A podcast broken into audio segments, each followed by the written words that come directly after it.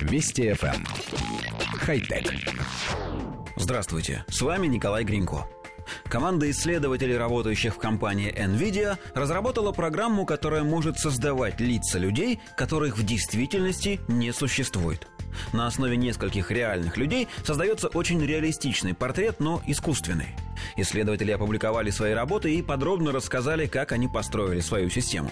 Смешивая изображения портретов, их искусственный интеллект смог создать новый портрет. В качестве эталонов были взяты более 30 тысяч фотографий знаменитостей. Используемая техника такая же, как для дублирования стиля художников. Постепенно, мазок за мазком, генеративно-состязательная нейросеть GAN создает лицо человека. Вначале построение овала лица, направление взгляда и так далее. Затем физические характеристики, цвет кожи, родинки, размер носа, форма ушей и прочее. И, наконец, программа объединяет множество деталей для создания нескольких вариантов. Конечно, такая технология немного пугает из-за возможности ее использования для различного мошенничества и новостных фейков. Коллектив редакции нашей программы внимательно изучил все демонстрационные материалы и видеоролик, и сводную таблицу, в которой программа смешивает по две фотографии разных людей, получая третью, усредненную. Результаты такого смешивания действительно выглядят невероятно реалистично. Полученные фотографии выглядят абсолютно как изображение реально существующих людей.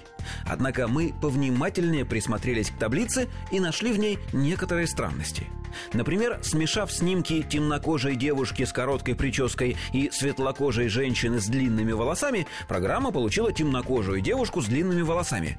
Но в ее ушах видны крупные ярко-красные серьги. Интересно, откуда они взялись, если ни у одной исходной девушки их не было? Точно так же остается невыясненным, как при совмещении изображения двух абсолютно безбородых людей программа смогла получить фотографию бородатого человека. Откуда взялась борода? Или же, смешав очкарика и человека без очков, нейросеть получает изображение человека в очках, но оправа меняет форму. И совершенно неясно почему. Все эти странности можно объяснить, если предположить, что программа вовсе не генерирует новые изображения, а просто подбирает из огромной базы картинок лицо, в котором есть признаки двух других берет фотографии двух реальных людей и подбирает фотографию третьего реального человека. А плавные переходы между ними делаются с помощью морфинга, технологии, известной уже лет 30. Мы не обвиняем авторов в мухляже и обмане в погоне за сенсацией. Хотя... Вести FM. Эм. Хай-тек.